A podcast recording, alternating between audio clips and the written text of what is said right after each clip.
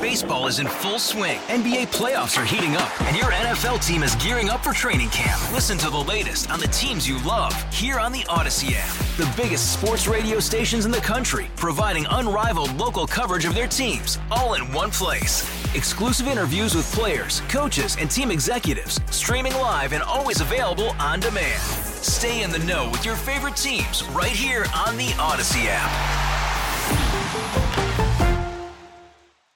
Good morning. It's Friday, and we have a significant weather change unfolding later today through the overnight hours. Good morning, everyone. This is meteorologist Dan Brunoff in the KRLD Weather Center. Make sure you grab your umbrella out the door this morning. You might just need it on the way home from work today, as a few storms could be strong as they move in from the west. And you know, I'll be tracking it for you.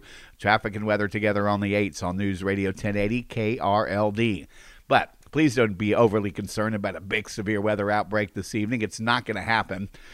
Different story out west to Highway 281, where some quarters to half dollar size hail may rain from the sky in areas. In the meantime, we've been enjoying some pretty darn good weather this past week. Yesterday, we topped out at 73 degrees. This is the fourth 70 plus degree day in a row we've experienced, and some of you might even kiss that 70 degree mark this afternoon, depending on uh, if any of these clouds mix out for us. I doubt it, but it's possible. A very strong storm system is heading in from the west at this hour. It will spark the first round of showers and storms out west of Highway 281 this afternoon. These will press towards the Dallas Fort Worth area uh, towards dinner time and after. Small hail and gusty wind will be the threats as they come through the area again into the early evening hours. The main wave of showers and storms will arrive after midnight tonight through daybreak tomorrow. It will be a noisy night while you're sleeping with bouts of heavy rain, small hail in isolated areas, and possibly 40 mile an hour wind gusts initially as the line comes through the area. But before all is said and done, just about everyone should see at least an inch of rain with some isolated higher totals possible in areas, especially east of the Dallas McKinney area into East Texas. Morning lows will dip into the 50s tomorrow morning. That's it.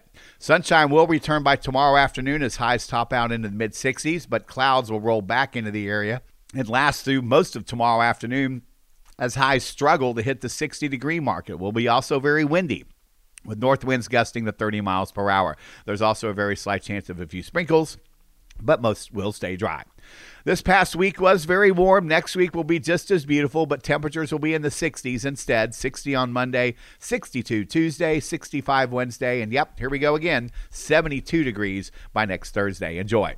Morning lows will be in the upper 30s to mid 40s with very dry air in place. Keep an eye to the sky later this afternoon and evening, folks, and please enjoy the weather when you can. It's the only weather you've got. Have a great weekend. Hey, Rob Bradford here. I have set out on a mission with my good friends at FanDuel to prove what I have known for some time baseball isn't boring.